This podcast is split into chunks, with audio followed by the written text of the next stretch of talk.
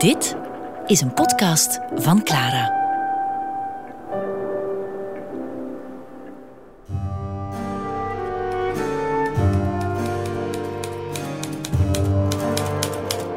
Exactly do they do, and first exactly and exactly, and do they do, at first exactly and first exactly, and do they do, the first exactly. De vele levens van Gertrude Stein met Greet van Tienen.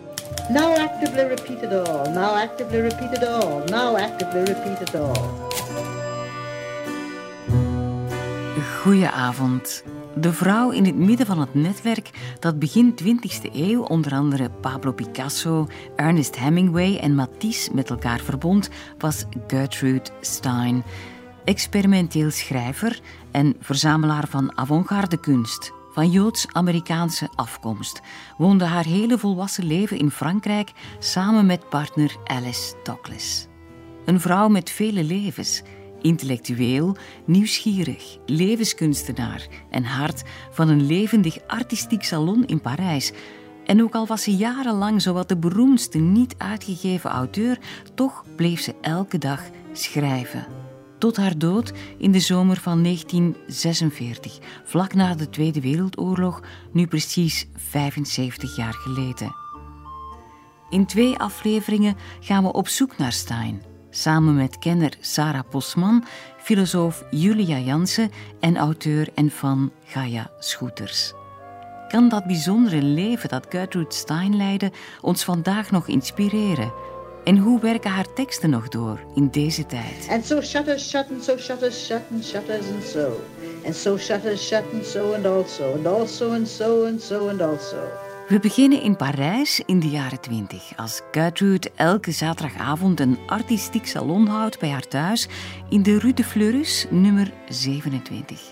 In een grote studio van onder tot boven volgehangen met schilderijen van jonge avant-garde kunstenaars. We kloppen aan. Iemand vraagt de la part de qui venez-vous en worden binnengelaten. Geroezemoes, discussies, gelach Stein troont onder het schitterende portret dat vriend Picasso van haar maakte in 1906. Hemingway beschrijft de studio als een van de beste zalen in het mooiste museum. Behalve dat het hier gezellig warm is en ze je lekkere dingen te eten geven en likeuren van pruimen en wilde frambozen. De eau de vie wordt uitgeschonken in kleine glaasjes en maakt de tongen los. Because everyone did go there. Wie er ook is, is Janet Flanner. Auteur en journalist. Scherp observator. Ze was regelmatig te gast in de jaren twintig, toen Stein en Picasso al wel eens ruzie hadden en het dan weer bijlegden. I never saw him at Gertrude Stein's. I think they'd already quarreled. And made up, quarreled, made up. But her studio was the most fascinating of any place in Paris.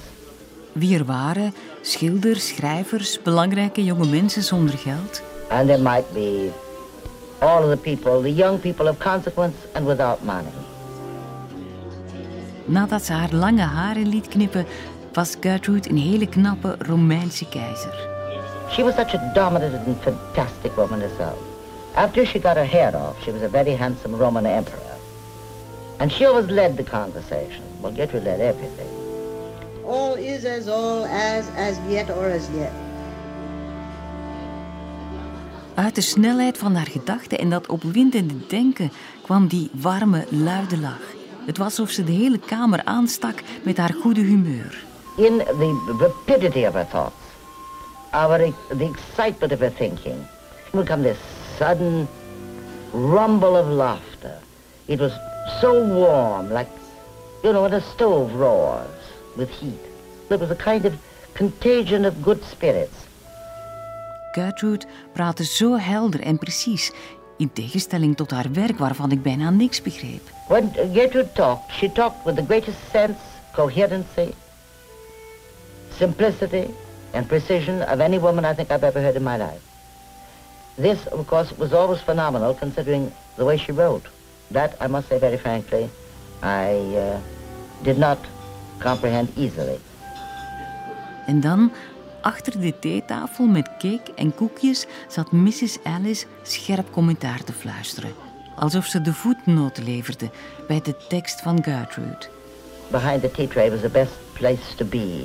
Uh, you had wonderful cucumber sandwiches, excellent homemade cookies, excellent Chinese tea, and then Alice's quite sly, swift, rather whispered conversation.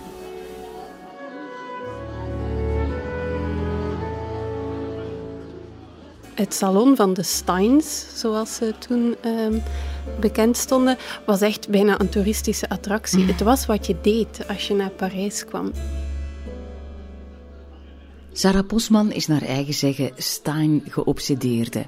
Ze was postdoctoraal onderzoeker over het werk van Stein en nu leraar. Haar boek Vital Stein ligt klaar bij de Edinburgh University Press.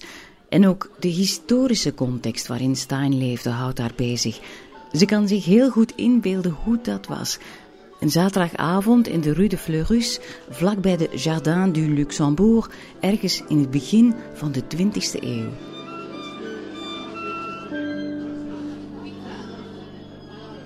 Er staat een, een, een mooie beschrijving in uh, de biografie van James Mellow.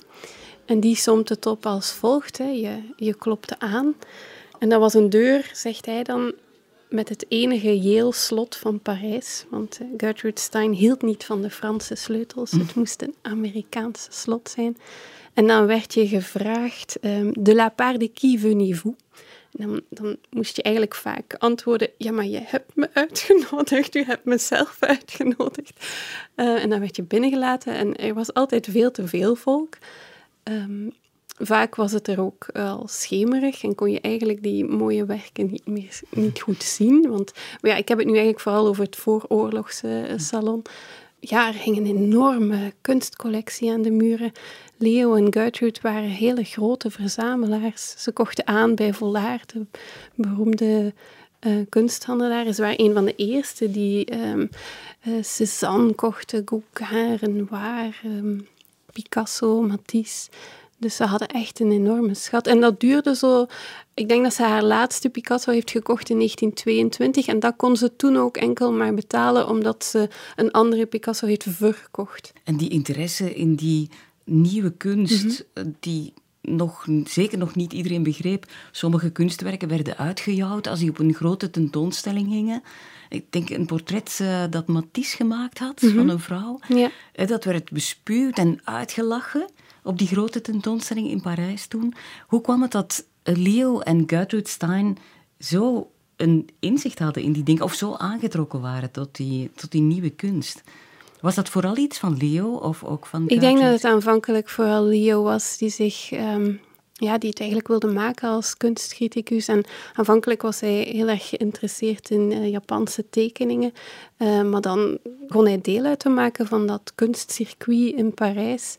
En um, had hij daar een heel goed oog voor. En in gesprekken met zijn zus ja, raakten ze daar helemaal door gefascineerd. Uh, ze zochten het nieuwe op, daar waar er energie te vinden was. En als er dan iemand schreef van, oh, dit is kunst voor uh, of van wilde mannen, dan dachten zij van, oh, dat moet spannend zijn.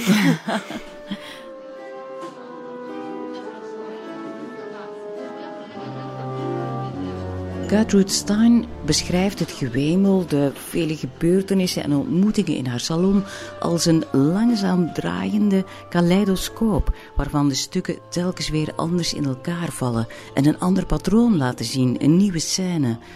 Schrijver Gaia Schoeters ziet de details schitteren.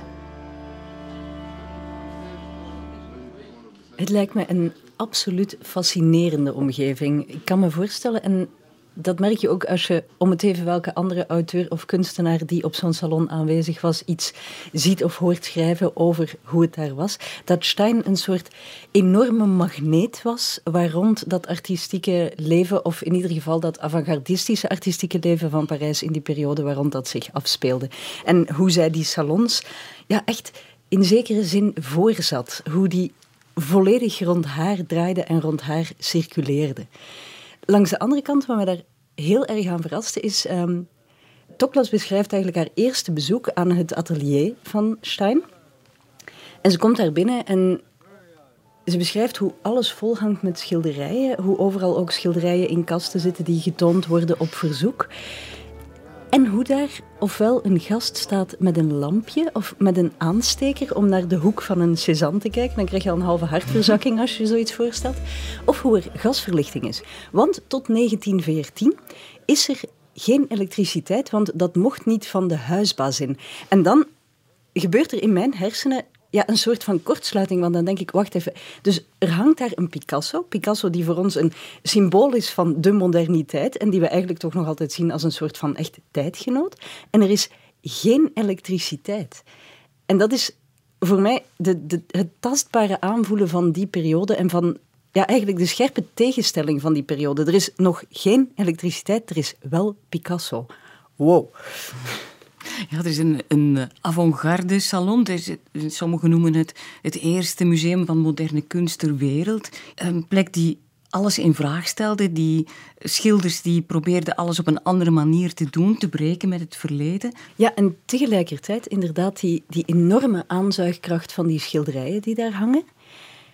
En de verwondering, verbazing, afkeer, onwennigheid van de mensen die die komen bekijken. Want Tokles komt dat atelier de eerste keer binnen. Ze ziet die kunstwerken en ze zegt, ze waren in zekere zin zo bevreemdend dat je naar om het even wat anders probeerde te kijken om toch nog maar even niet naar die werken te moeten kijken. Terwijl je ondertussen probeert te bedenken van hoe moet ik hierop reageren.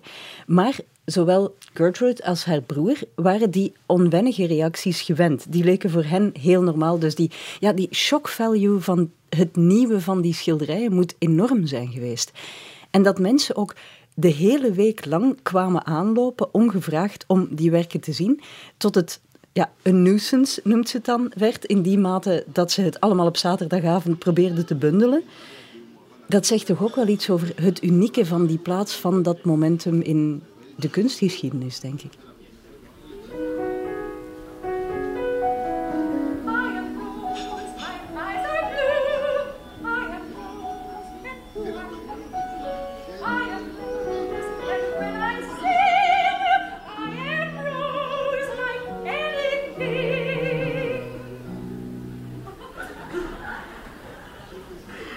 Was een heel divers publiek. Er kwamen kunstenaars, studenten, er kwamen beroemde kunstenaars, verzamelaars, uh, heel internationaal publiek. Uh, Fransen, Amerikanen, Zweden, Hongaren.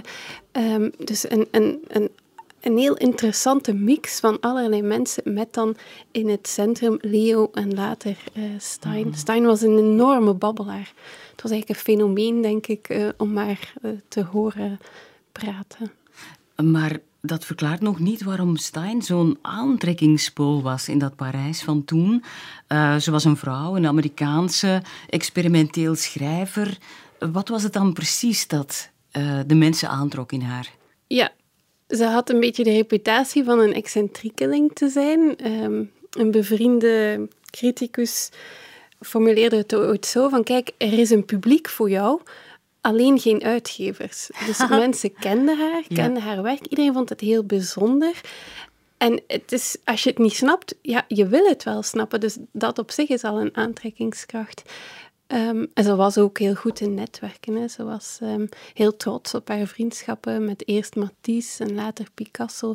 Ja, ze pakte daar ook graag uh, mee uit. Ze was ook, heel, was ook gewoon heel genereus. Mm -hmm. Ze steunde die kunstenaars. Ze steunde ook uh, um, jonge mensen. Ze, was heel goed in het zich omringen met jonge mensen. In het begin van de, van de 20e eeuw, uh, dus de jaren 1903 en later, waren dat dan de jonge kunstenaars. En dan uh, later waren dat um, jonge schrijvers, um, critici. Um, in de jaren dertig uh, had ze studenten, ging de, uh, lezingen geven voor studenten. En dan in de jaren veertig de jonge soldaten. Ze zocht altijd contact op met, met jonge mensen. Met jonge mensen. Dat bleef wel heel lang duren, die vriendschappen met kunstenaars en schrijvers. Ja, ja, dat is waar. Als je naar haar correspondentie bijvoorbeeld kijkt, is dat fenomenaal. Ze heeft duizenden brieven geschreven met heel veel verschillende mensen. Dus ze was eigenlijk wel heel goed in het onderhouden van die, van die vriendschappen. Niet alleen in ontmoetingen, maar ook uh, door middel van correspondentie. Um, maar zo, ze kon heel koppig en wispelturig zijn en mensen laten vallen en dan het weer goed maken. En uh, ze hield ook wel van een, van een beetje drama. Hè? Um, het is, er moest altijd van alles gebeuren en er moest energie zijn. En het, het moest vooral heel levendig aanvoelen. Feeling full for it, exactitude as kings, so to beseech you as full as for it, exactly or as king. Het was voor haar mogelijk ne, uit te nodigen, een goed sfeer te hebben, goed eten in, in zo'n ne, een echte salon. We laten de kaleidoscoop opnieuw langzaam draaien voor filosoof Julia Jansen. Dat is heel, heel anders, denk ik nu, als we zo denken. Ja, zo'n ja, typische vernissage, zo'n zo'n hedendaagse vernissage. Ik denk, de sfeer is, is echt anders. Ne? Niet zo als uh, vernissage vandaag in zo'n white cube, ne? in, een, uh, in een gallery. Ne? Um, maar donker met uh, ja, kaarsenlicht en zo. En heel, ja, een sfeer van inclusie. Ne? Zo heel, heel vrije sfeer ook. Ne? We kunnen verder uh, daarover fantaseren. Gertrude Stein zal waarschijnlijk in haar zetel uh, pontificaal Zeker. getroond hebben ja. onder het portret dat Picasso van haar ja. maakte. En ze praat met de mensen en ze luistert. Praten en luisteren moest tegelijkertijd kunnen, vond ze. Dan ben je pas echt een hele mens. Ja. Als je dat tegelijkertijd kan doen. Stel, je komt tot dicht bij haar. Zou je haar iets willen vragen? Zou je een gesprek uh, durven beginnen? Ja. ja, ik denk het wel. Maar misschien niet zozeer ja, uh, naar, de, naar de kunstenaar. Maar misschien zo'n beetje van vrouw naar vrouw. Bijvoorbeeld, ja, wil ik graag vragen, ja, ben je echt, heb je echt dit zelfvertrouwen wat je lijkt te hebben? Ne? Ben je echt zo zeker van jouzelf? En, en of zijn er ook dingen wat misschien bedreigend is voor jou? Uh, ja, zo wil ik echt zo ook zo'n beetje, ja, ne, als het kan, ja, zo um, achter de persona Gertrud Stein komen. Ik denk wel dat er, ja, ze was een heel vrije vrouw, maar het was ook een performance, ne, denk ik. Uh, dat was, denk ik wel. En uh, zo die idee, daar zo'n beetje achter te komen, is, is heel fascinerend voor mij. Huh?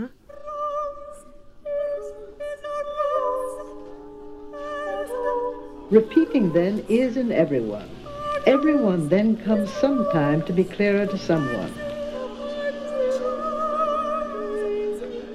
Zij was echt uh, zo'n zo aantrekkingspool in Parijs voor al die jonge kunstenaars en me, jonge mensen van belang, maar zonder geld, zoals Flannery ja. het zegt. Hoe kwam dat? Wat was er zo aantrekkelijk aan haar, denk je? Ja, ik denk haar charisma, de persoonlijkheid zelf. It happens very often that a man has it in him, that a man does something, that he does it very often, that he does many things. When he is a young man, when he is an old man, when he is an older man. Het is een soort massieve persoonlijkheid bijna, mm. denk ik. En, en ze heeft ook een soort onverzettelijkheid in haar uiterlijk. Je zou haar heel makkelijk kunnen wegzetten als een soort plompe matrone, maar dat is ze eigenlijk niet. Dat volume is eerder een soort inderdaad onverzettelijke rots die een plaats inneemt. En dat, denk ik, gecombineerd met dat hele snelle denken en het feit dat ze heel goed kon praten en blijkbaar ook een heel bijzondere stem had. Heeft een soort contralt. Vrij hoge stem voor een vrouw van haar volume. Heel, heel beweeglijke stem ook. Maakt denk ik een deel uit van die Stein-magie. Now to date, now to date, now and now and date and the date. Who came first? Napoleon at first. Who came first? Napoleon the first.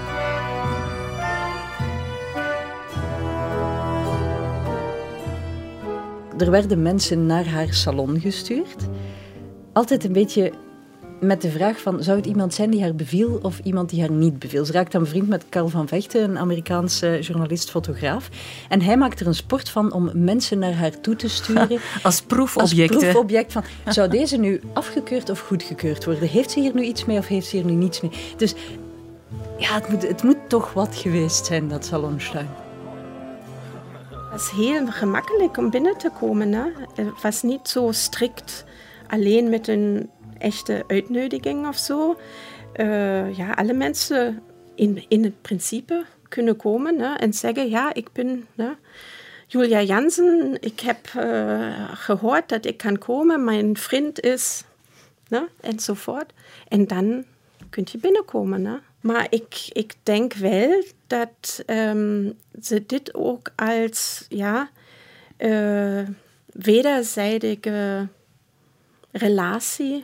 Als een uitwisseling. Ja, absoluut. Mm -hmm. En dat ze ook, ja, dat ze um, had begrepen dat ze kan, dat ze kan veel profiteren van andere mensen. Ne? En veel leren, luisteren. En ze heeft ook de, de vaardigheid gehad om, om echt te luisteren, niet alleen te praten. Mm -hmm. Ja, en de diepe interesse in andere mensen? Ja, in alles. In Echt, alles? In alle ja, manieren van is... leven, alle manieren, alle, alle mensen. Maar dat komt ook samen ja, met haar filosofie, als, als ze dat zo wil zeggen. Ne? Dat is alles over ja, inclusie, samenvoeren van verschillende uh, aspecten, dimensies van het leven. Ne? En, en nooit buiten houden. Dat was ja, niet zo'n exclusief closed society mm -hmm. was, maar uh, heel inclusief, eerlijk inclusief, maar niet ja, zo vanwege een altruïsme of zo. Maar omdat inclusie een echt verrijking is. Ja, voor, voor, ook voor Gertrude Stein. Ja. ja, ze lijkt me een heel genereus iemand, maar van nature. Niet omdat Ja. ze zich dat opgelegd heeft, omdat dat zo braaf is. Nieuwsgierig, hè? Ja, nieuwsgierig. dat is, ja, altijd de oren open. Ne? De oor- oortjes open. Ja. En ehm, heel nieuwsgierig. En dat bedoelt ook dan, ja, in, in de consequentie dan genereus. Ja. Alles is interessant en, en wa- waardevol.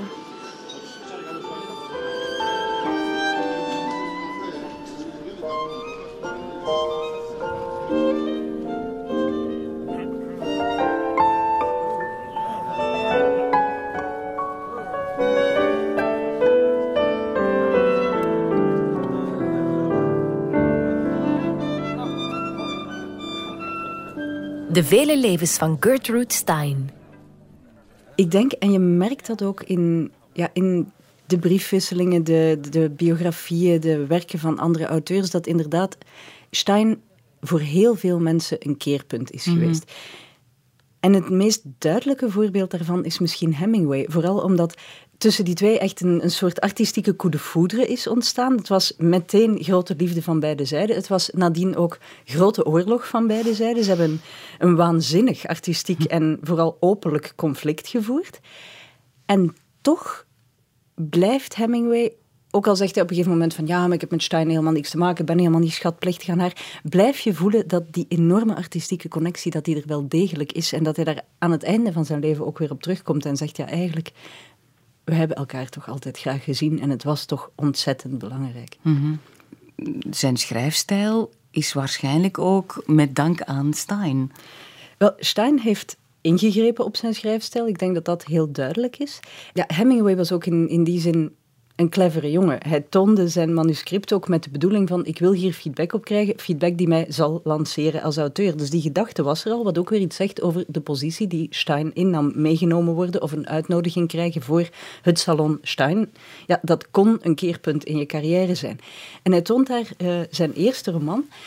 En wat ze terugschrijft is ja, eigenlijk ook weer iets heel grappig. Min of meer kort samengevat: start again and concentrate. en ik kan me voorstellen dat dat voor Hemingway een soort van wake-up call was. Want Hemingway had zelfs in het begin van zijn carrière al een behoorlijke eigenwaarde. Was als journalist ook wel aan het eind gevestigd en dacht waarschijnlijk. We zullen dit hier wel even.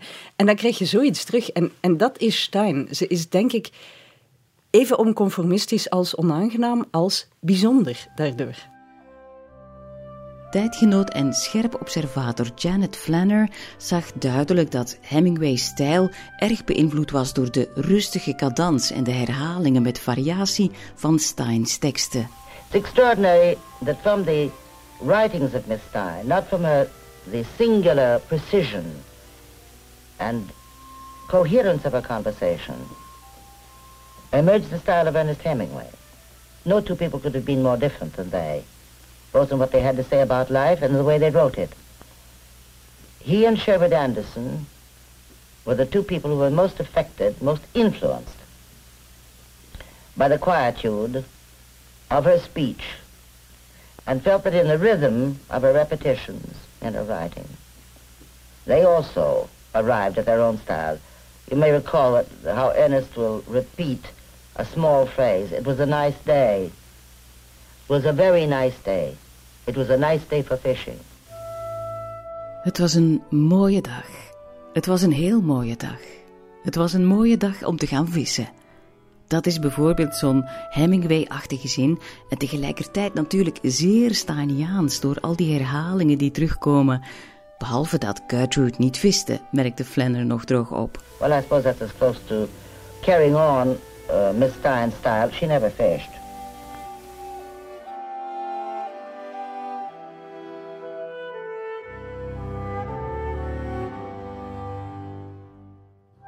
Stel, Gaia, we beelden ons in dat jij daar ook aan komt kloppen, dat je binnengelaten wordt, uh, dat je daar mag rondlopen. Uh, Stein zit daar op haar vaste zetel, vaste plek, onder het portret dat Picasso van haar maakte. Zou jij een gesprek met haar willen aanknopen of zou je eerder kijken en luisteren en zien wat daar gebeurt? Ja, hangt natuurlijk ook weer af van hoe je in zo'n omgeving binnenkomt. Ik moet dan altijd een beetje denken aan Midnight in Paris, waar iemand met de hindsight van een aantal decennia binnenstruint in dat salon. En als je daar natuurlijk, als wie je nu bent, uit 2021 binnengevallen komt, dan is het heel verleidelijk om dat te gaan bekijken als een historisch tableau van die tijd en te gaan kijken van wat gebeurt er hier. Inderdaad, kan ik mij achter de tea-tray scharen en daar die commentaartjes en die kleine roddels van Alice B. Toklas oppikken. Kan ik zien hoe al die andere kunstenaars zich tot elkaar, tot haar verhouden. Maar langs de andere kant denk ik, als je bij wijze van spreken dat salon nu 2021 weer zou openen en je zet Stein daar neer, dan zou je heel andere gesprekken met haar kunnen hebben. En, en dan denk ik dat ik haar ook heel andere vragen zou willen stellen. Hmm. Heb je een idee van welke vragen je haar zou willen stellen in dat geval? Ik denk dat er misschien een drietal dingen zijn die ik haar zou willen vragen en één ding dat ik haar absoluut niet zou willen vragen. ik denk wat ik haar niet zou willen vragen is: kan je mij uitleggen hoe het nu eigenlijk zit met je werk? Is het, is het ernst? Is het een spel? Is het een spel dat je speelt met de lezer? Is het een spel dat je speelt met jezelf? Dat is misschien de vraag die ik niet wil stellen, omdat elk antwoord daarop eigenlijk een, ja, een teleurstelling of een versmalling van een lezing zou zijn.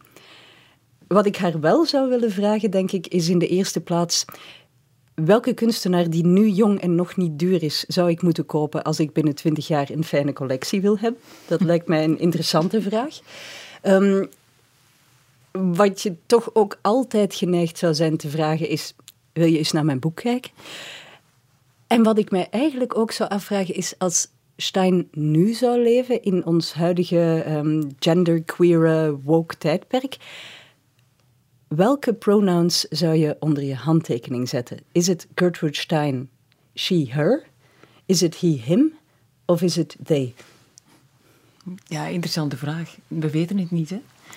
We hebben geen flauw idee, maar ja, er, er, er zijn toch wel indicaties die mij doen denken dat het misschien ook he, him zou kunnen zijn. Um, ik, ik, struikelde onlangs nog in een van de ruziecorrespondenties die ze met Hemingway heeft gevoerd. Hemingway heeft daar ooit uh, niet al te flatteus in een van zijn latere Afrika-romans A Bitch genoemd.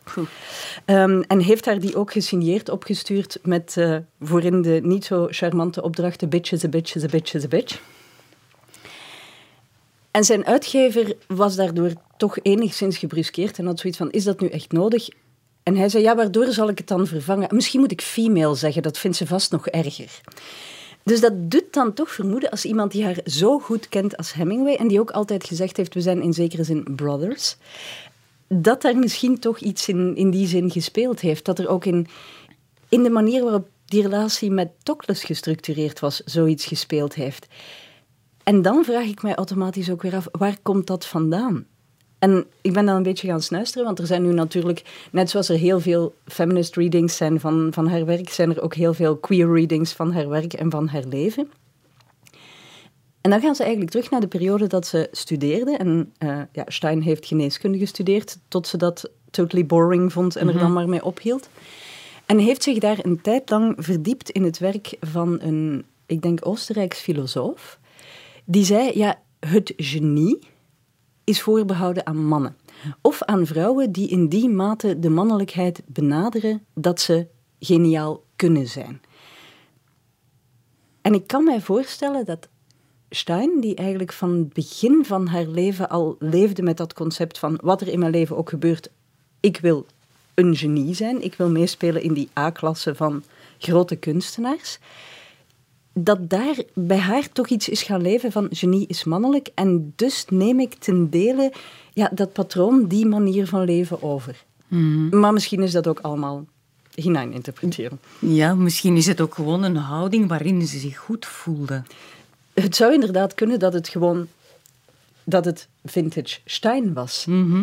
Want ze wordt ook beschreven door haar medestudenten geneeskunde als zijnde... Um, big, floppy, sandaled, uncorsetted and not giving a damn. En vooral die and not giving a damn vind ik daar heel bijzonder in. Want je zit in die periode dat vrouwen inderdaad nog zo'n soort opgedirkte, aangeklede pronkstukken en poppetjes zijn.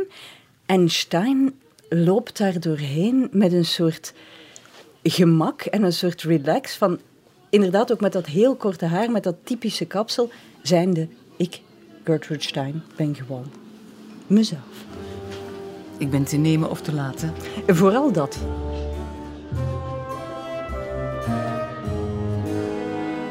We drinken ons glas frambozenlikeur leeg, knikken vriendelijk naar links en rechts, een handdruk hier, een kus daar en trekken met enige spijt de deur van de Rue de Fleurus achter ons dicht.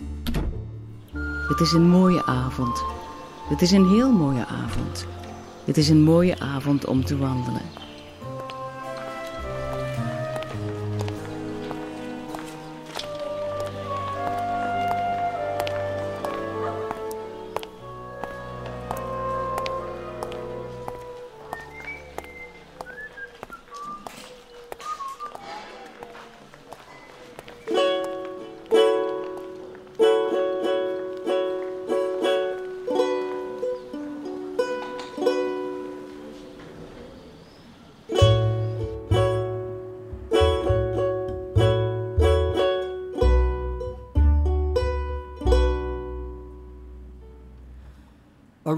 Rose is a rose, is a rose is a rose, and I am walking down the street.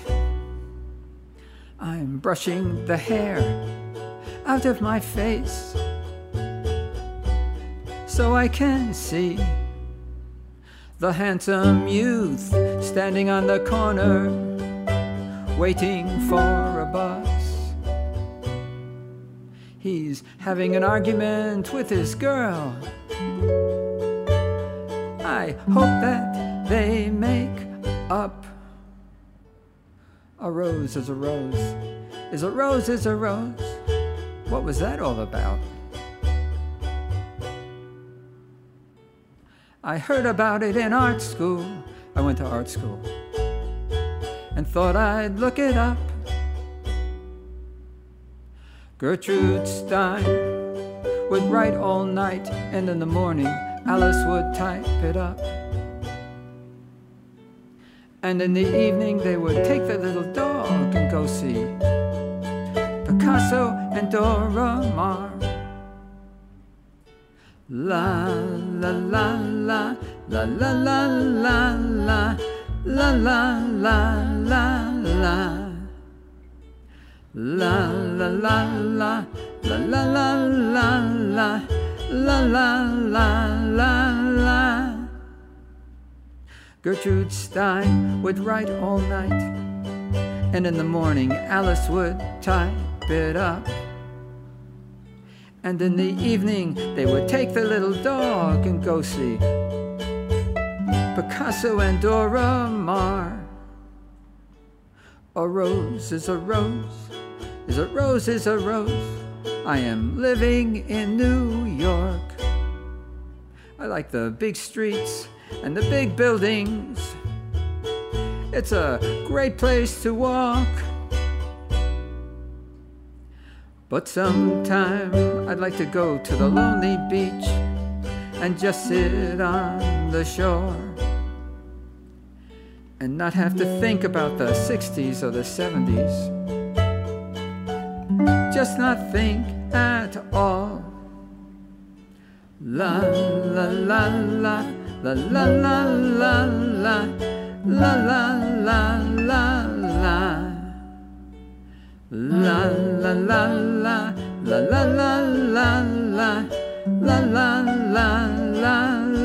De vele levens van Gertrude Stein met Greet van.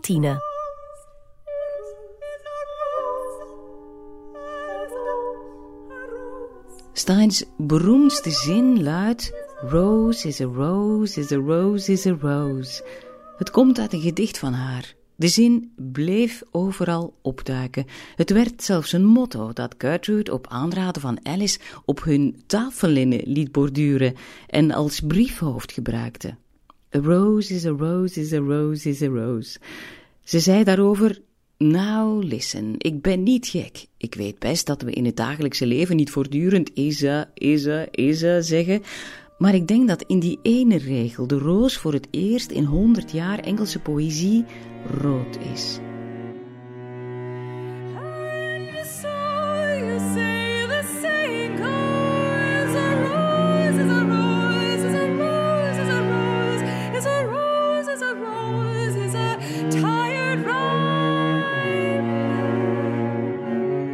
I asked Gertrude, why did you write Rose is a Rose is a Rose? Vriend en dichter Samuel Stewart vroeg haar ooit wat ze daar in godsnaam mee bedoelde, met die zichzelf herhalende zin over een roos. And she said, Well, I'll tell you.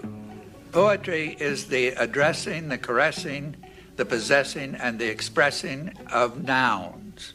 And when I wrote Rose is a Rose is a Rose, I took the word rose, which had lost its meaning. Over the years, it had gradually gone away from the object itself. And when I wrote it, rose is a rose is a rose is a rose, I gradually brought the meaning back to the word. Opnieuw naar een object kijken dat in het alledaagse gebruik nog amper gezien wordt, zodat het terug glans en diepte krijgt. Zelf zei ze dat ze altijd al niets anders had willen doen dan portretten maken van dat ding leven. That thing live, te pakken krijgen in al zijn facetten. Zelf uh, werd ze er, ik denk toen ze op tournee was in de, jaren dertig, wel naar gevraagd. Uh, wat betekent dat nu eigenlijk? En haar antwoord was toen Weet je, het is heel moeilijk hoor, om dichter te zijn. Na zoveel jaren uh, poëzie in het Engels. Um, en wat ik wilde doen, uh, zei ze, is, is de roos opnieuw roos maken. En ze zegt, ik ben daarin geslaagd. Voor het eerst in honderd jaar heb ik de roos opnieuw roos gemaakt. En ja, je kan op verschillende manieren lezen. Hè. Ze haalt hem inderdaad um, uit de bijna cliché vergelijking van oh, je bent zo mooi als een roos. Um, haar zinnetje is een en al roos. Maar wat ze ook doet, en in dat zinnetje, en dat gaat eigenlijk naar de kern van haar uh, project, is tonen dat één iets nooit zomaar één iets is. Je hebt al die, die rozen in die ene zin, maar je kan dus die eerste al lezen als een vrouwennaam en dan die tweede als een, als een bloem. Maar wat is die derde dan? En wat zijn die andere rozen dan? Um, dus ze toont eigenlijk dat je kan um, blijven associëren of dat dingen um, steeds dat, dat het betekenisproces niet ophoudt. Mhm. Dat het iets anders wordt naar gelang waar het staat of hoe je het zegt of wie je bent, waar het verschijnt, wie je bent. Helemaal. Want de lezer moet ook zijn werk doen. Ja. Een andere manier, of een ander heel beroemd zinnetje Ehm, dat vaak geciteerd wordt, komt, uh, en dat haar werk samenvat, komt uit Tender Buttons. En dat is uh, The difference is spreading. Dus er is altijd uh, verschil als motor, is eigenlijk altijd aan het werk. In alles, haar, in alles, haar ja. teksten. Dan wordt alles aangedreven door verschil. Mm -hmm. Door het verschil dat ergens op zit, waardoor er altijd beweging is. Ja, beweging, verschil, energie, creatief proces. Ja. Ze wilde absoluut geen gewone verhalen vertellen. Dat was dus ze uh, stelde zich ja, helemaal de vraag van hoe kan ik hier nu recht doen aan, die, aan de ervaring van, van de moderniteit. Mm -hmm. En dat ging voor haar niet door traditionele verhalen vertellen, alhoewel de eerste dingen die ze schreef, um, dat is ook nog behoorlijk narratief. Um, maar toch, toen het, toen het werd uitgegeven, um, reageerden de copy-editors van is de auteur, is zij wel, beheerst zij het Engels wel? Want die zinnen lopen toch maar raar. Dus eigenlijk ook al in haar hele vroege, nog redelijk narratieve uh, literatuur, uh, zie je het experiment erin sluipen. Dus ja, ze was op zoek naar nieuwe, nieuwe vormen, nieuwe manieren van expressie. Stein schreef ook portretten van vrienden en bekenden. Natuurlijk geen rechtlijnige karakterstudies over iemand, zo kennen we haar niet, maar een soort essentie die opspringt. En die ze probeert te vangen in het ritme van repetitie en kleine verschillen. Bijvoorbeeld A Completed Portrait of Picasso, wat allesbehalve een portret van Picasso is, maar haar ritmische beeld van vriend Pablo, zoiets. Het is bijna muziek dansbaar zelfs. Niet voor niks zijn vele muzikanten aan de slag gegaan met haar werk. Adriane Calcanotto bijvoorbeeld, met het laatste deel van dat Picasso-portret.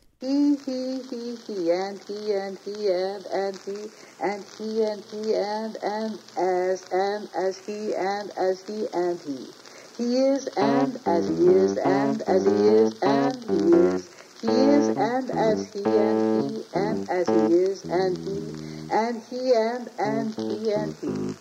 Can curls rob, can curls quote, quotable, as presently, as exactitude, as trains, has trains, has trains, as trains, as trains presently, proportions presently, as proportions as presently, father and father, was the king or room, father and whether, was there, was there, what was there, was there, what was there, was there, there was there, whether and in there, as Eden say so, one I land, two I land, three the land, three the land, three the land, two I land, two I land, one I land, two I land, as is so, they cannot a note, cannot afloat, they cannot, they don't, they cannot, they as denote, miracles play, play fairly, play fairly well, a well, as well, as, or as presently.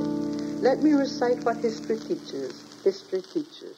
Let me recite what history teaches, history teaches. En dan hoor je niks. Dan weet je niks over wat history teaches. Nee, daar gaat het natuurlijk niet over. Nee. Maar, maar je hoort verschillende herhalingen, maar zij zegt dat is geen herhaling, herhaling. Dat is telkens met een verschil. En ergens zegt ze, ik ben daarop gekomen toen ik nog een kind was en in Amerika uh, in het familiehuis woonde. En daar woonden veel tantes van mij en die praten zoveel. En dat vertelde elke, telkens een verhaal op een heel andere manier. Was dat een grote inspiratie dan voor haar? Ja, dat weet ik niet. Maar dat is inderdaad een van haar anekdotes um, die ze vertelt in haar lezingen. De lezingen die ze schreef in uh, midden jaren dertig, toen ze op lezingen tournee ging in Amerika. En uh, ze vertelt inderdaad dat ze als, uh, als jonge tiener in Baltimore woonde bij haar tantes. Haar, um, haar ouders waren gestorven. Ik denk dat ze een, een jaar of zeventien moet geweest zijn. En dat ze daar al die gesprekken hoorde. Um, en heel vaak ging dat over hetzelfde, uh, maar de stemmen waren anders, de intonatie was anders, de nadruk was anders. Dus um, het is wel een, een blik op haar werk. Hè. Wat, ehm, wat hoor je of wat kan je met de taal als het niet alleen maar gaat over een klassiek verhaal vertellen of zelfs over betekenis? Wat is er nog allemaal? Je begint te letten op ritme. Maar eh, hoe werd haar werk ontvangen in die beginjaren? Ja, dubbel hè. Ze had fans, maar er werd ook uitgelachen. De, er is zo'n um, een leuke afwijsbrief Mhm. um, van een, een Britse uitgever, uitgever uh, Arthur Fifield in 1912. Zal ik die anders even voorlezen? Ja, dat is heel goed. En die doet haar stijl na? Hij doet haar stijl na. Dat gebeurde heel veel. Hè.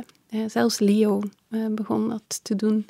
toen ze wel aanzien begon te krijgen, was hij jaloers en zei: Maar allee, dat kan hier toch niet? Iedereen kan dat. En dan uh, begon hij het na te doen. Dat was eigenlijk wat veel mensen uh, zeiden. Maar dus die uitgever Arthur Fifield besloot om Steins werk niet te publiceren in 1912.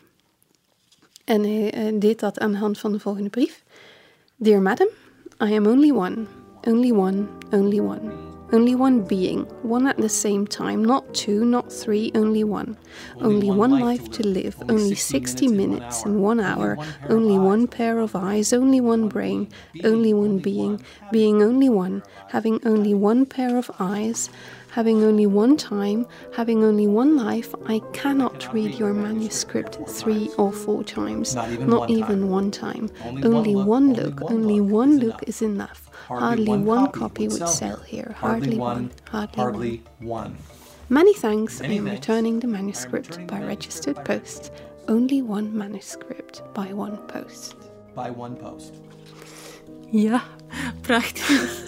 maar ik weet niet of zij het zo prachtig vond. Nee, waarschijnlijk. Ja, hoe was dat voor haar om um, constant kritiek daarop te krijgen en, en uh, geridiculiseerd te worden in de pers ook. Hè? Want, want ze uh, verweet de pers ook, zijn jullie die herhalen?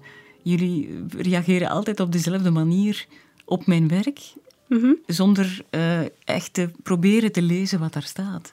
Ja, ik denk dat het dubbel was. Hè. Mm -hmm. um, aandacht was fijn. Sowieso. Maar tegelijkertijd probeerde ze ook echt wel, of was dat heel belangrijk voor haar om haar werk gepubliceerd te krijgen. En ze had wel een aantal, uh, een aantal strategische vrienden die dat, die campagne voerden voor haar, maar het bleef toch tot de publicatie van haar bestseller, The Autobiography of Alice B. Toklas, heel moeilijk. Er waren wel kleine publicaties in, in tijdschriften, maar tot uh, 1933 toen ze plots een enorm succes kende, bleef dat heel moeilijk en een bron van frustratie. Want ja, ze was op zoek naar glorie, zoals ze het zelf noemde, la gloire in het Frans. Um, daar, daar hield ze echt van. En toen het daarover kwam, toen ze effectief een succesvol auteur werd, um, met het zeer leesbare babbelboek, The Autobiography of Alice B. Douglas, ja, bracht het daar helemaal van de kaart. We wisten plots niet meer wie ze was. Succes dat je ook onderuit haalt. Ja. Je bent plots ja. niet meer die, die rebel. Ja, ja writersblog. Uh, mm -hmm. Daar kreeg ze toen uh, mee te maken.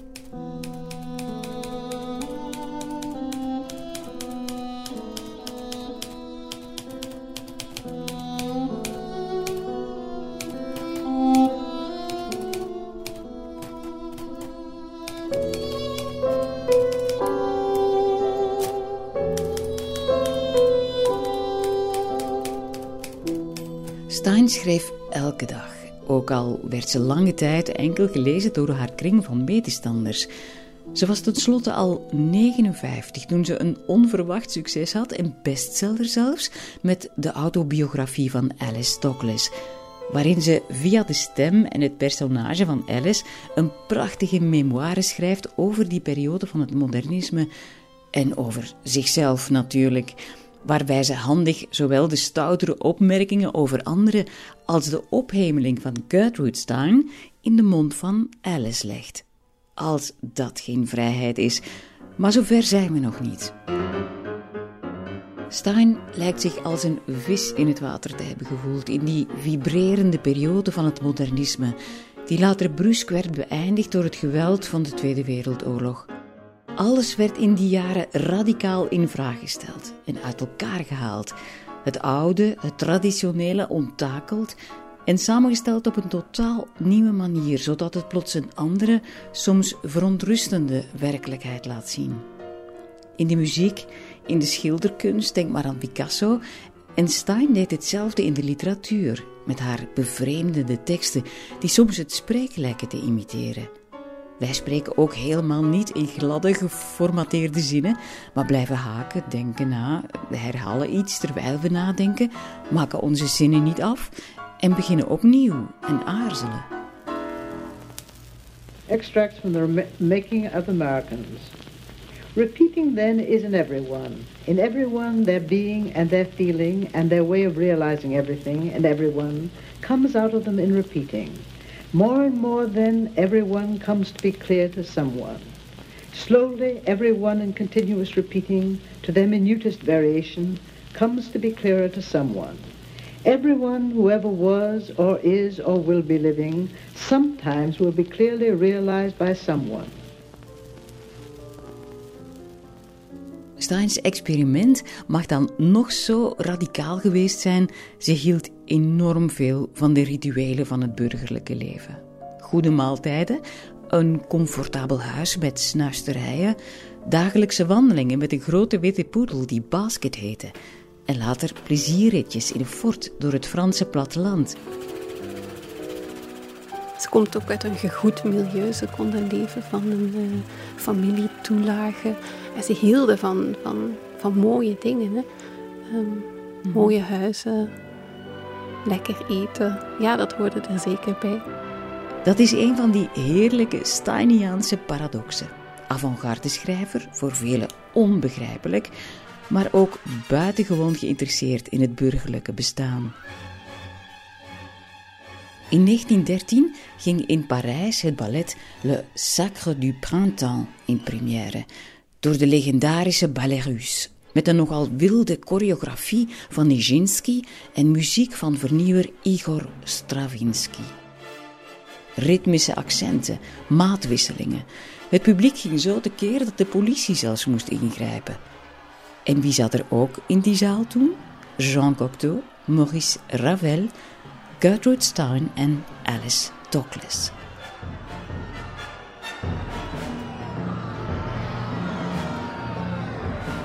Stein doet daar verslag van door de mond van Tokles, wat denk ik geen toevallige keuze is. En Tokles komt daar binnen helemaal al betoverd, want houdt van dansen. Ze hebben ook Isidora Duncan zien dansen, ze kennen Nijinsky, ze zijn helemaal into dat nieuwe ballet. En ze komen daar binnen en Tokles stelt vast dat ze van die hele voorstelling en van die muziek waar iedereen dan toch zo schande van spreekt en van dat ballet waar iedereen schande van spreekt, geen not heeft gehoord. Want dat van zodra de voorstelling begint, iedereen die er tegen is, begint uh, hissing sounds te maken. Iedereen die ervoor is, begint bravo te roepen. De muziek verdwijnt in het gejoel en gedoe en de dansers dansen door. Ja, zulke dingen, dan denk ik, ah, het moet toch echt pret geweest zijn aan het begin van die 20e eeuw, want dat maak je deze dagen toch echt niet meer mee.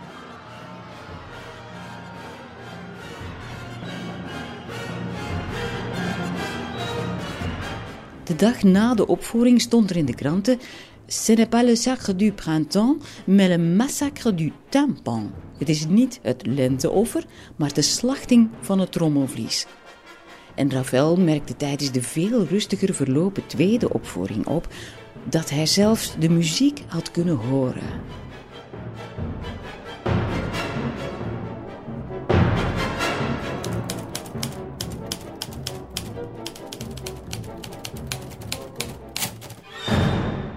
De vele levens van Gertrude Stein met Greet van Tienen.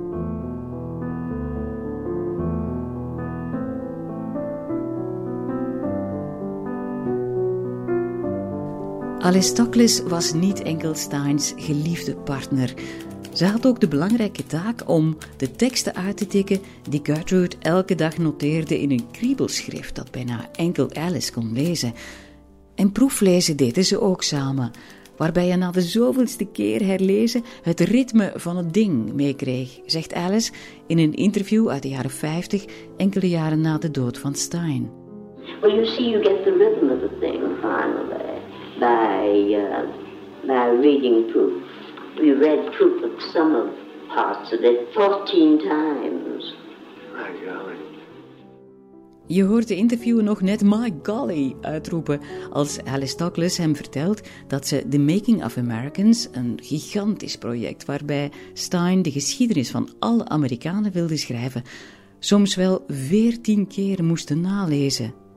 En Alice's manier van praten was duidelijk een inspiratie voor Gertrude.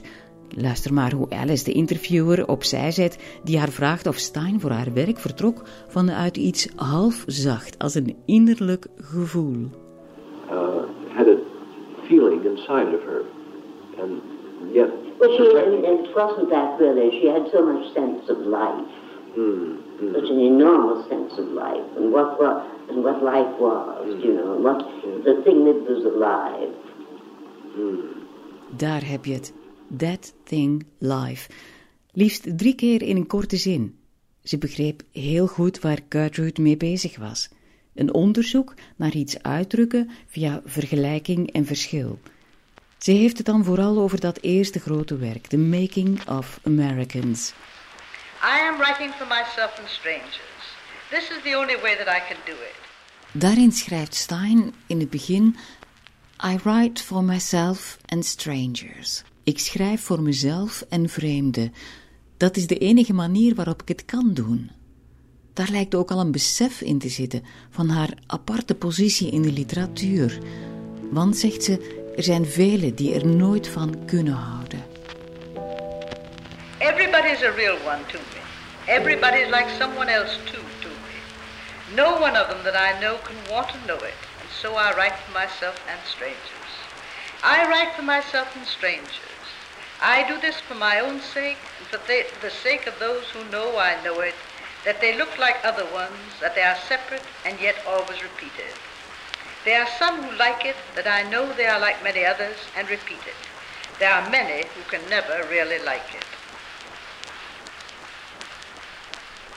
Disillusionment in is the finding out nobody agrees with you. Not those that are and were fighting with you.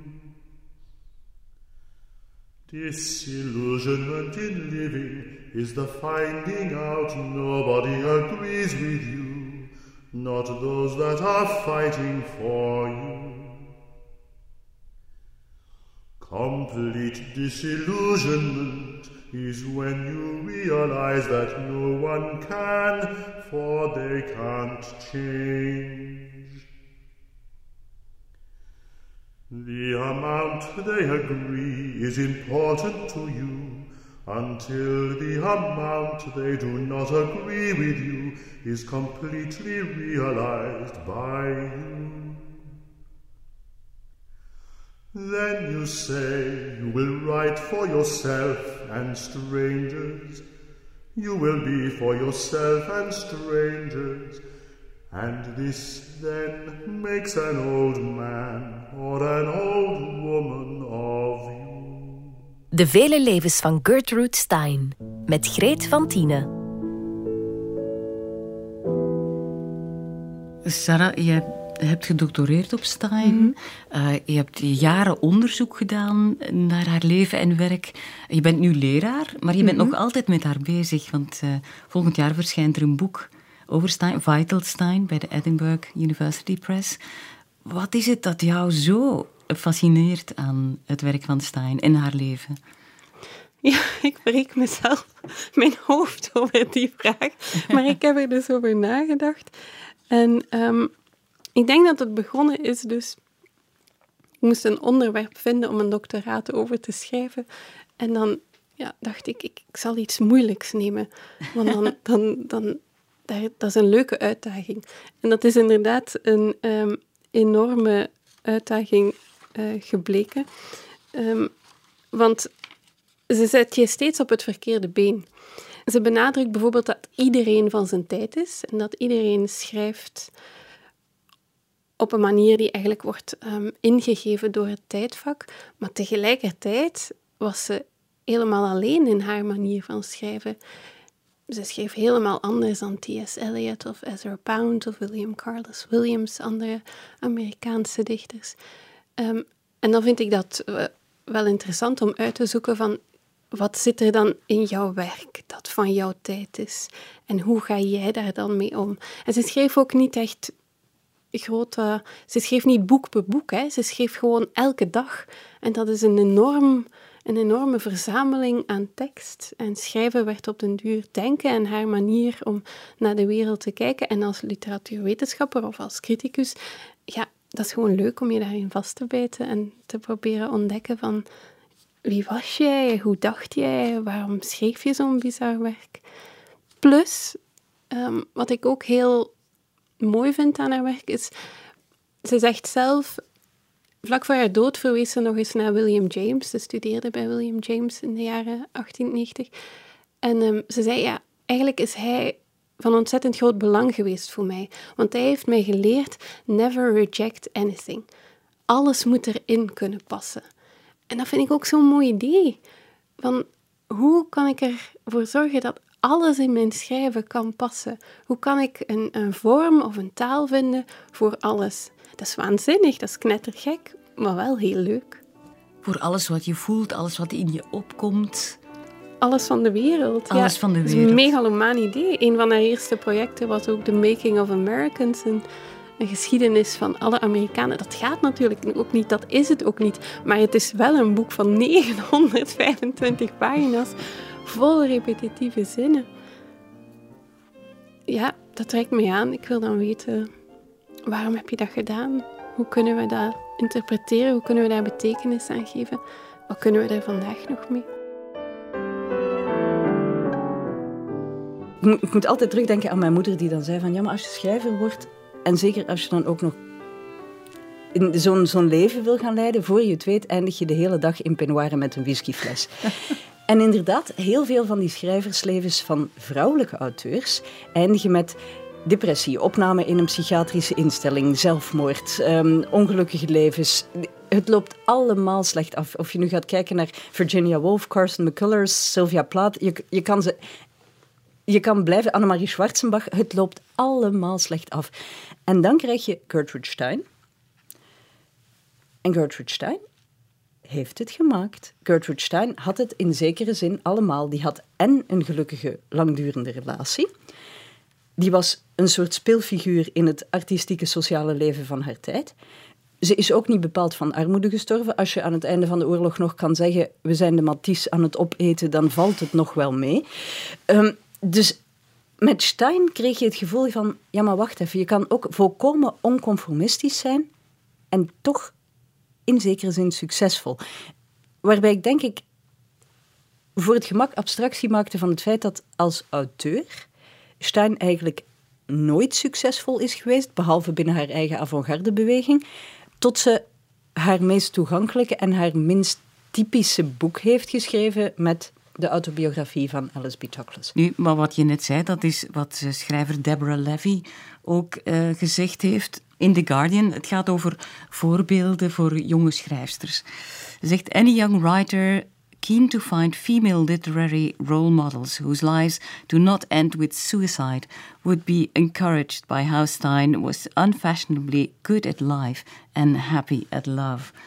Dat is het helemaal, hè? Dat is het helemaal, maar je vraagt je af hoe ze het in godsnaam voor elkaar heeft gekregen. Ja, hoe, hoe zie jij dat? Ik denk dat het ten dele een gevolg is van geluk. Want je mag natuurlijk niet vergeten, ze komt uit een gegoede familie. Dat ze op een gegeven moment kon beginnen met het verzamelen van kunst, heeft te maken met het feit dat haar beide ouders jong gestorven zijn. Zij samen met haar broer Leo eigenlijk een ruime erfenis heeft ontvangen. En dat ze ook lange tijd samen met haar broer heeft dat soort evenementen gecureerd en die collectie aangelegd en opgebouwd. Dus ze is natuurlijk niet any girl. Mhm. Langs de andere kant denk ik dat ze een zeer intelligente vrouw was. Dat merk je ook als je haar parcours volgt. Ze heeft, eigenlijk blonk ze uit in alles wat ze deed. Alleen vond ze de meeste dingen verschrikkelijk vervelend en saai. En toch ook een, een zeker onconformistisch lef. En een soort beslissing om te denken van... Ik ga nu Toklas in huis nemen en we gaan nu in zekere zin trouwen. En we leiden nu gewoon met z'n tweeën een bestaan. En vanuit dat soort ik doe het op mijn manier en het werkt wel, heeft ze zich eigenlijk ook door twee oorlogen gewerkt, zonder al te veel kleerscheuren. Misschien niet altijd op de ideale manier, maar Stein was ook bovenal een survivor, denk ik. En dat maakt ook dat ze het einde van haar leven gehaald heeft op een manier die in elk geval voor haar gelukkig was. Ja, ik denk altijd zo van die evidentie waarmee zij zichzelf in haar leven zette, dat dat besmettelijk was. Dat anderen dat dan ook zo gingen zien. Ik denk in elk geval dat Stein heeft nooit vragen gesteld. Dus een van de typische dingen, in heel Tender Buttons staat geen enkel vraagteken. Er zijn heel veel vragen eigenlijk in Tender Buttons, maar ze worden allemaal als een soort stelling neergezet. En ik denk dat Stein haar leven op een soortgelijke manier heeft ingevuld. Zij heeft zich nooit afgevraagd: kan ik als vrouw met een andere vrouw samenleven op permanente basis? Kunnen wij samen als een koppel dit soort salons hosten? Kan ik de spil zijn van het artistieke leven in mijn tijd? Is dat mijn plaats als vrouw? Stein heeft altijd gedacht: ik wil deze plaats graag, ik neem deze plaats. En die ja, attitude heeft haar ontzettend ver gebracht en is denk ik ook misschien wel de sleutel van die vriendschap met Hemingway geweest. Want Hemingway is in zekere zin ook een, eenzelfde soort ja, bravoerehaantje dat dacht: dit is mijn plek en ik neem ze gewoon.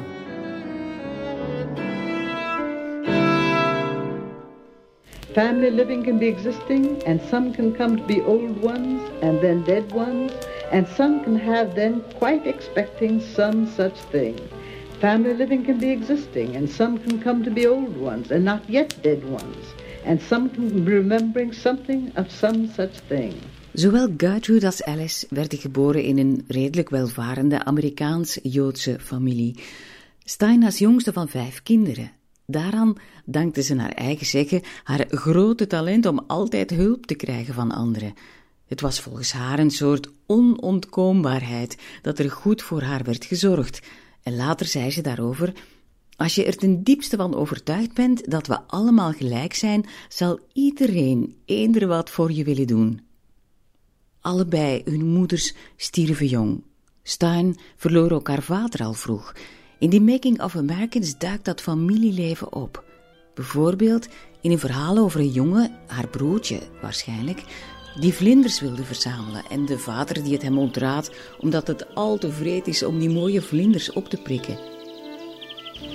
One of such of these kind of them had a little boy, and this one, the little son, wanted to make a collection of butterflies and beetles, and it was all exciting to him, and it was all arranged then. And then the father said to the son, You are certain this is not a cruel thing that you are wanting to be doing, killing things to make collections of them? En toch, tot verwarring van de jongen, vangt die vader een prachtige mot voor hem en spelt die op. The boy was all mixed up inside him, and then he said he would go on with his collecting. And that was all there was then of discussing, and this is a little description of something that happened once, and it is very interesting.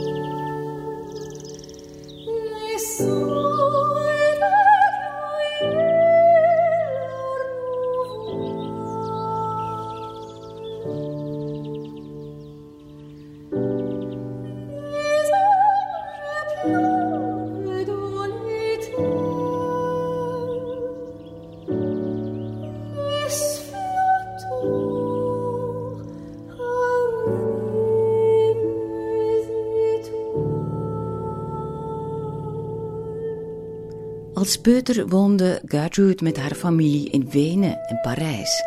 Een tante noemde het toen al heel druk babbelende kind een kleine schnaterer. Ze babbelt de hele dag. Ze is zo'n rond puddingje, hobbelt de ganse dag rond en herhaalt alles wat je zegt. Haar eerste woorden moeten in het Duits en Frans geweest zijn. In 1893 trok Gertrude naar Harvard om er Engels en psychologie te gaan studeren. En dan begon ze aan een artsenopleiding, die ze echter nooit heeft afgemaakt, omdat het haar op de duur ongelooflijk verveelde. Een lichtpunt was filosoof en psycholoog William James, die een echte mentor werd.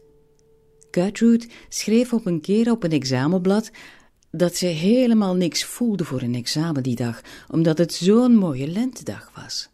De volgende dag ligt er een postkaart van professor James in haar bus. Dear Miss Stein, ik begrijp volkomen hoe u zich voelt. Ik voel me dikwijls net zo. Ze kreeg de hoogste score voor het vak van James, de man die mee aan de wieg stond van de studie van het bewustzijn.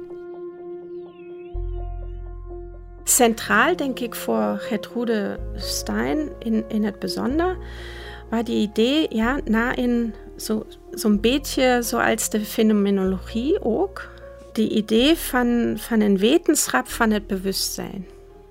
Ja, en, en ook die idee van een bewustzijnsstroom, ja, dat, dat we in, in het, ja, dat we abstract denken. Er zijn ja, uh, discrete dingen, ne? dit object, dat object en zo. Maar dat we dat ervaren in een stroom van bewustzijn. En dat we ook dat moeten onderzoeken.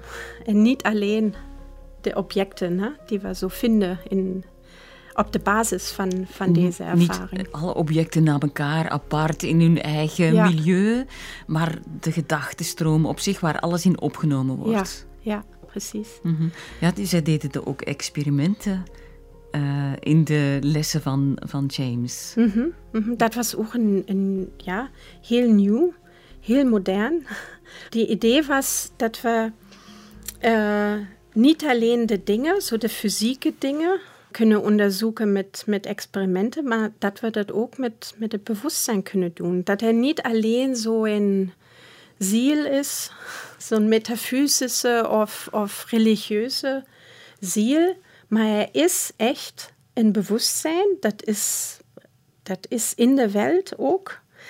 En dat kunnen we ook bekeken wetenschappelijk. Ne? Dat was een heel, ja, op dit, voor ons is het nu echt het lijkt me nou evident, maar het is het natuurlijk nee, niet. Dat is, het bewustzijn als iets dat, dat constant... Zijn nu, ja, 120 jaar of zo. Dat is niet lang. Nee, nee, nee. nee. Tijd, ja. Dat was de begintijd van de psychologie. De kleuterschool van de psychologie, als we dat zo mogen zeggen. Dus het bewustzijn proberen te zien als iets dat constant door ons heen werkt. Ja, en ook ja, constant afloopt en constant, continu in het worden is. Ne? En dat, dat ja, heeft Gertrude Stein ook in, in haar schrijven ne, zo meegedaan. Ja, dat, het, uh, dat is zeker zo een, ja, een leidprincipe mm. van haar. Ja, zij schrijft in de autobiografie over zichzelf en James. Uh, William James delighted her. His personality and his teaching and his way of amusing himself with himself and his students pleased her. Keep your mind open, he used to say. Dus ze hield er enorm van hoe hij zich amuseerde met zichzelf en met, met zijn studenten. En uh, die kernuitspraak van houd je geest open voor alles en verwerp niets. Ja, William James was ook een van de filosofen die we nu in de pragmatisme begrijpen, ne, so als een deel van de um, pragmatistische beweging in de Amerikaanse filosofie. En dat was zo heel niet ideologisch, maar heel open, heel geïnteresseerd in het leven zoals het is. Niet in abstracte theorie of zo, ne, of in filosofisch systeem of zo, maar het gaat over het leven, heel pragmatisch, je kunt zeggen. Ne. En, en um, er is ook een, um, ja, een sterk begrip tussen de pragmatisten dat het leven pluraal is, dat pluraliteit heel belangrijk en ook ja, een, een feit is.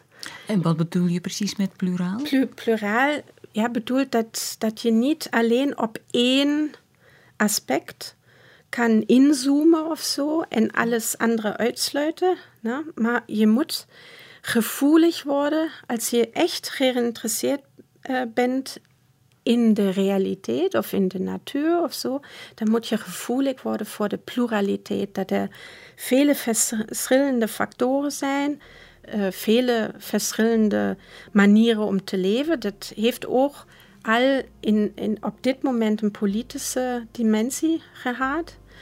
En uh, Gertrude Stein heeft, ja, heeft zeker, dat, dat was heel belangrijk voor haar. Ne? Hm. Dat, en William James ook als professor. Ne? So, dat is toch niet alleen amusing, uh, being amused with my students, maar ook ik leer van mijn studenten. En altijd de uh, wederzijdige uitwisseling. Uitwisseling. ja. Absoluut. Ne? Mhm. En ik denk dat was voor haar echt ja, zo'n, voor haar een voorbeeld in, in dit aspect.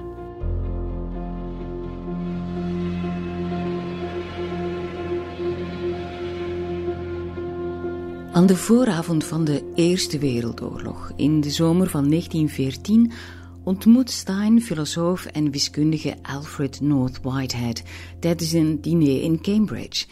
Het was vriendschap op het eerste gezicht. In de autobiografie van Alice Toklas laat Gertrude Alice zeggen dat ze op dat moment haar derde genie heeft ontmoet, naast Picasso en Gertrude Stein. Een logeerweekend in het landhuis van de Whiteheads werd een verblijf van zes weken, omdat de oorlog was uitgebroken en ze voorlopig vastzaten in Engeland. In het boek vertelt Alice toen kwam de invasie van België en ik kan de zachte stem van Dr. Whitehead nog horen, die luid op de kranten las en toen sprak iedereen over de vernietiging van Leuven en hoe ze de moedige kleine Belgen moesten helpen. De vreselijk ongelukkige Gertrude Stein vroeg me, waar is Leuven? Weet je dat niet, zei ik. Nee, zei ze, het kan me ook niet schelen, maar waar is het? Stein en Whitehead maakte tijdens die vreemde zomer eindeloze wandelingen op het platteland, door oude landschappen en bossen. Ze voerden gesprekken over filosofie en geschiedenis en praten met jachtopzieners en bollevangers. Filosoof Julia Jansen begrijpt heel goed waarom Stein zich herkende in Whiteheads natuurfilosofie. De wereld, een buzzing world, bestaat uit processen en relaties, een gewemel van dingen, ideeën en gebeurtenissen, de beweging van het leven zelf, net dat waar Stein mee bezig was.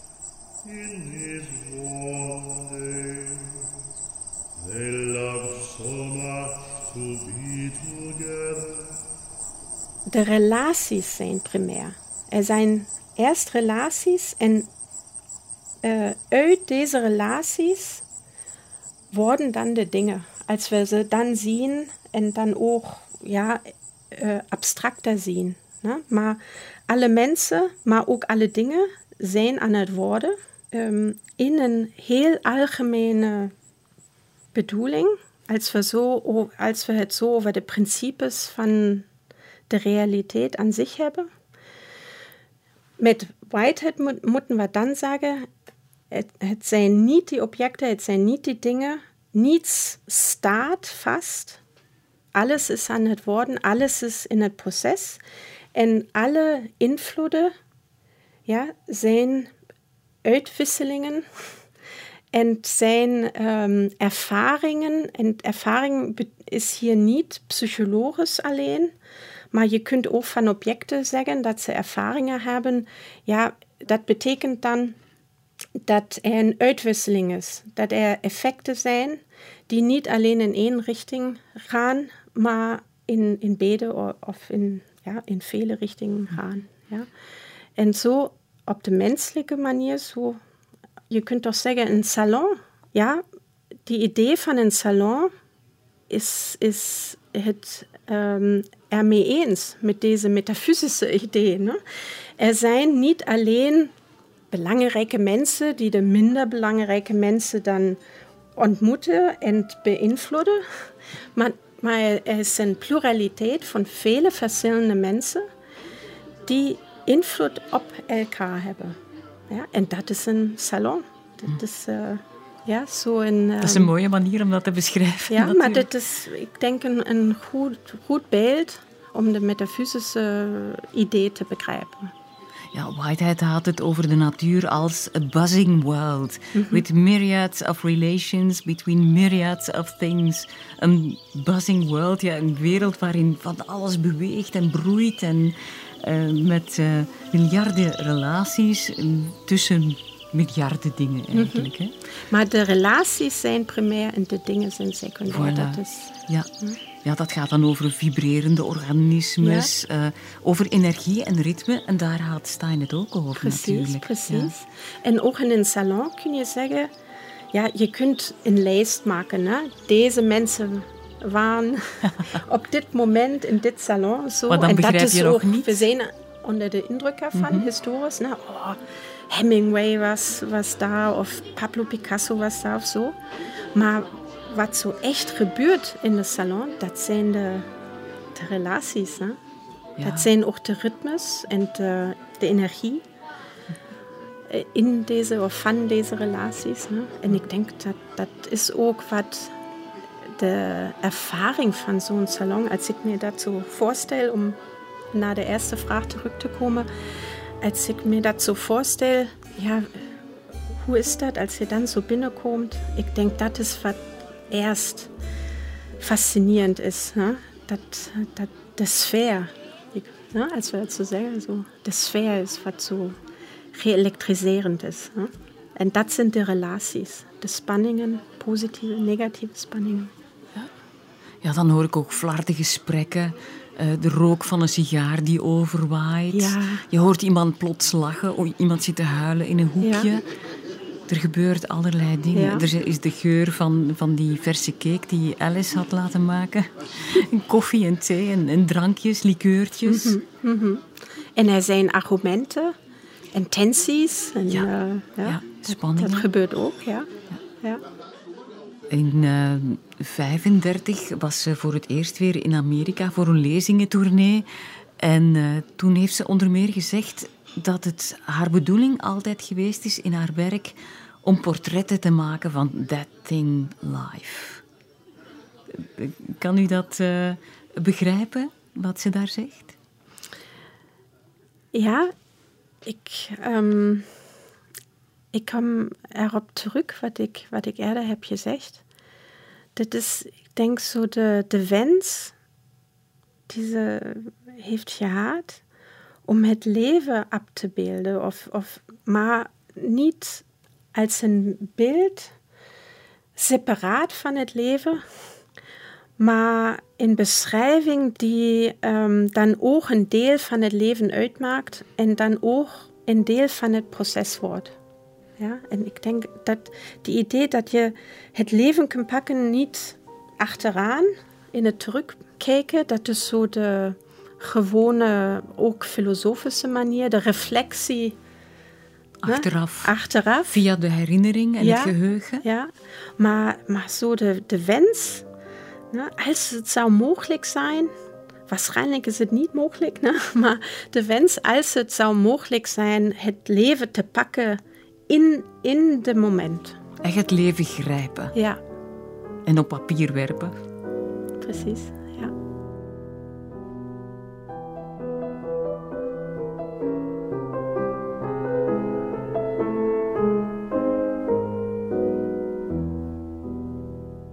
Voor we ons verder in de tijd begeven, keren we even terug naar het begin van die Eerste Wereldoorlog, toen Stein in Engeland bij Whitehead logeerde. Eens ze terug kunnen naar het continent, trekken ze na tijd vanuit Parijs naar Spanje om te ontsnappen aan de oorlog. Ze hebben er eerder al verschillende zomers doorgebracht. En vooral Alice is Spanje gek. Zozeer zelfs dat Gertrude beweert dat ze onpartijdig is over gelijk welk onderwerp behalve over Spanje. Ze verblijven in Palma de Mallorca in een huisje buiten de stad en laten hun dienstbode Jeanne Poul overkomen. Ze krijgen boeken toegestuurd van Moody's Library in Londen en adopteren een lichtjes getikte hond die ze Polybe dopen. Ze hebben het best naar hun zin, tot de aanval op Verdun begint. En in 1916 beslissen ze van ja, nee, het is genoeg, we, gaan terug en we gaan ook iets doen. Um, ze hadden een brief gekregen van uh, Picasso die heel ongelukkig was. En ze, ze voelde zich teruggeroepen. En ze vragen aan een uh, soort organisatie, die American Fund for the Help for the French Wounded of zoiets, mm -hmm. uh, wat ze kunnen doen. En ze krijgen als antwoord dat ze kunnen helpen met bevoorradingen, maar dat ze een auto nodig hebben. Dat is, ik denk, augustus, september 1916. Dus uh, Stein zegt: Oké, okay. ze schrijft familie aan in Amerika en een auto wordt besteld, een Ford. En die Ford uh, komt toe in februari 1917 en dan gaan ze inderdaad aan de slag uh, voor dat Amerikaans fonds in het zuiden van Frankrijk en rijden ze rond um, met die uh, Ford en doen ze aan bevoorrading. Dus in het midden van de oorlog wordt er een Ford verscheept ja. die veilig aankomt ja, ja, in, in Parijs. Ja. ja, als je geld en connectie hebt, kan er heel veel. En ze heeft dat, of samen met Douglas hebben ze dat echt wel lang gedaan. Ik denk zelfs nog tot na uh, 1918 uh, zij ze dat blijven doen in twee regio's. Eerst in het zuiden en dan in de Elzas.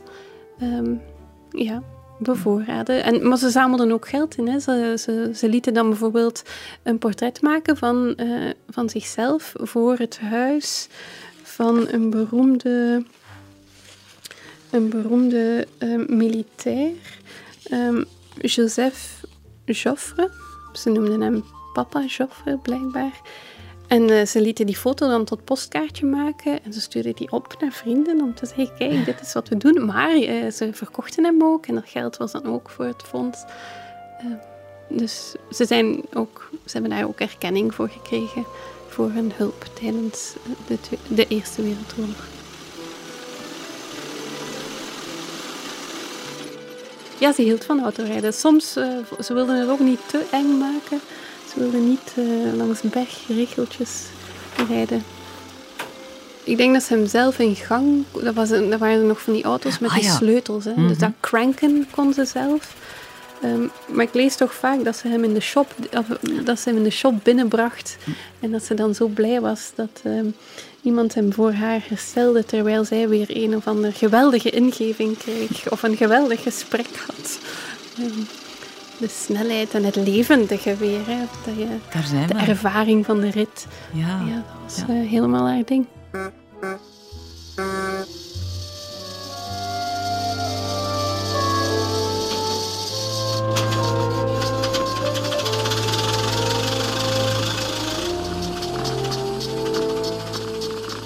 Ze noemden hun auto Auntie naar Gertrude's tante Pauline die altijd haar mannetje stond in moeilijke omstandigheden en die zich met de nodige vleierij meestal voorbeeldig gedroeg.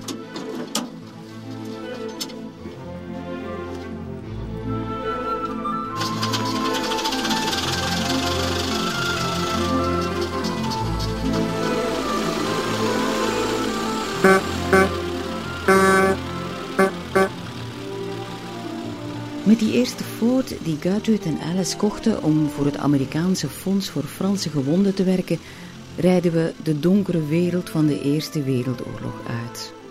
Hoewel Stein niet zo'n fantastische chauffeur moet geweest zijn, of tenminste een excentrieke rijstijl had, waarbij ze scherp de bochten afsneed, elk ander voertuig voorbij stak en iedereen daardoor de stuipen op het lijf joeg.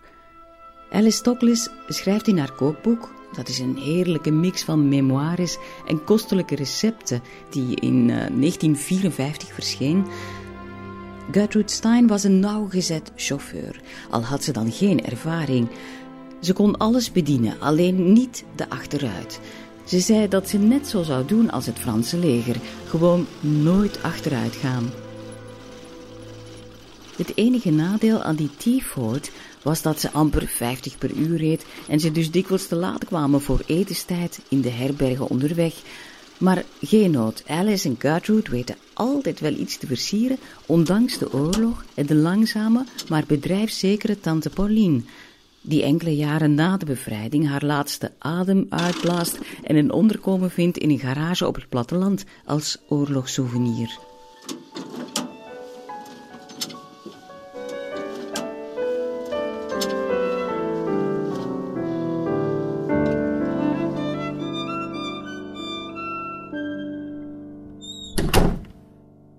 De vele levens van Gertrude Stein met Greet van Tiene. On the road, I met a woman, an older woman, and we were going the same way. And we talked as we walked. She said a little further along, she had a house, but she didn't live there. She had had a sister paralyzed for 35 years who had lived there, but she died two years ago. Now, she now lived somewhere else with her brother in law. He was all she had. But of course, someone stayed at the paternal house to take care of the children. Oh, I forgot. I had Basket on a leash. Because on the road there are quite a number of automobiles. No, no German ones, French ones. French always keep on going somehow. Anyway, I said I had Basket on a leash because he, having worms, was a little nervous. He almost was run down by an automobile, so I told her, and I said, A dog is so easily killed. Begin jaren 30 heeft Alice er zo genoeg van dat alle lades en kasten uitpuilen van de manuscripten die nauwelijks iets opbrengen. Ze oppert het idee dat Gertrude haar memoires zou kunnen schrijven. Stein aarzelt. Zou zo'n biografisch vertelboek haar talent niet tekort doen? Tot ze op het geweldige idee komt om Alice als alter ego te gebruiken, om over zichzelf te kunnen vertellen via de stem van Alice. Met ironie, panache, zelfspot en het voordeel dat ze zichzelf kon bestempelen als genie of mensen ongestoord kon beledigen. Alhoewel ongestoord, sommige vrienden werden al gauw ex-vrienden door wat daar geschreven stond, Hemingway was laf en had leren schrijven door Stein te lezen. De vrouw van Matisse had een mond als een paard. En het cubisme zou een Spaanse affaire zijn, tot woede van de Franse schilder Brak. Het kon Stein niet veel schelen. Ze schreef niet om te plezieren. Ze was nu eenmaal onvoorwaardelijk en soms onverdraaglijk, helemaal zichzelf. Ergens in een, in een uh bespreking van haar werk met, met een steinoloog, want er zijn mensen die steinoloog zijn, vind ik ook heel uh, fascinerend, gaf die man als antwoord op de vraag van, denk je dat ze met opzet moeilijk probeert te zijn? Niet in haar schriftuur, enkel in haar leven.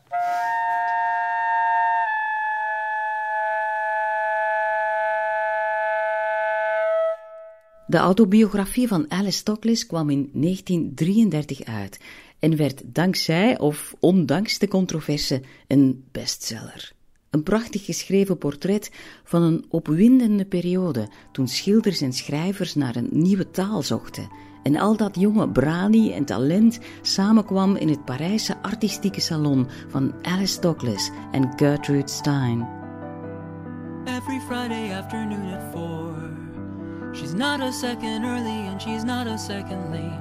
I watch her as she stumbles through the door. She motions to the waitress and they seat us right away. We chat about the color of the Seine and whether or not America's passe. She raves about Apollinaire and bitches about Matisse, and I just nod and say, Alice, I assume, is doing well. She says, Is there any reason why you think she wouldn't be? I'm everything she wanted in a husband. Plus, I am the social center of the artists of. She always has a clever thing to say. She could outwit Picasso any day. And she'll go on for hours, never asking how I am. But still, I can't complain. Cause it's me and Gertrude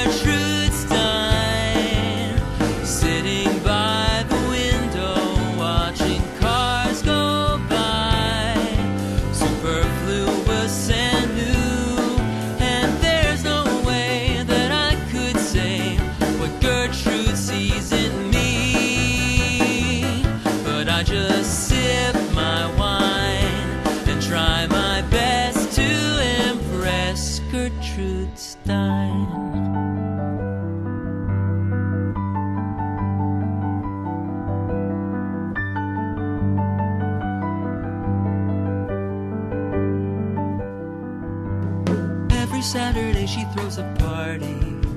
And no one who is anyone would miss it for their lives. It's Gertrude in the parlor with the artists.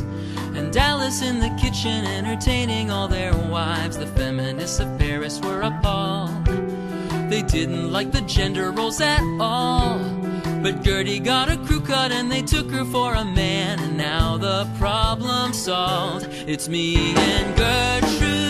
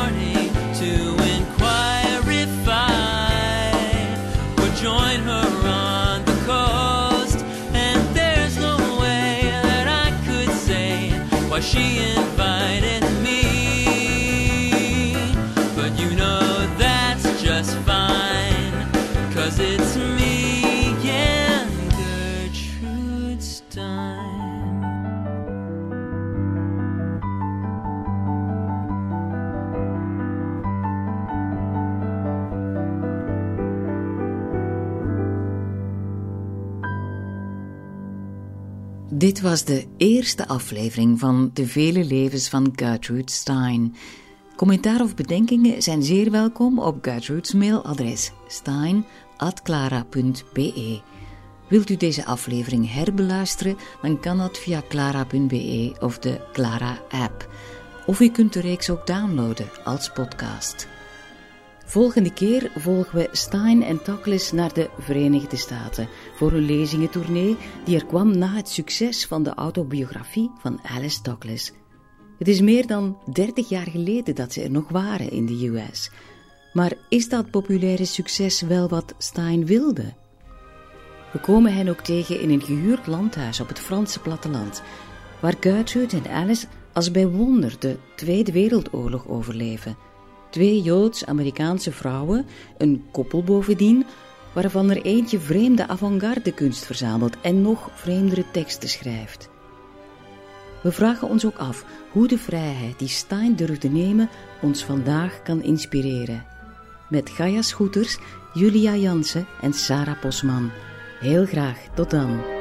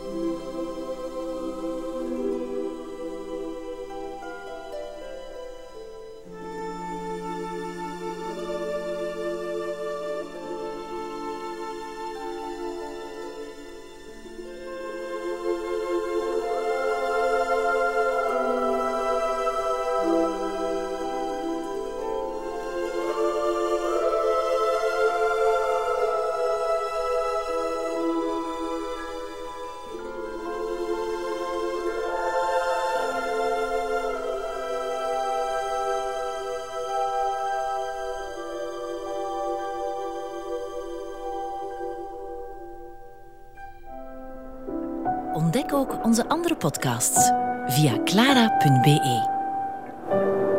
Clara Podcast. Blijf verwonderd.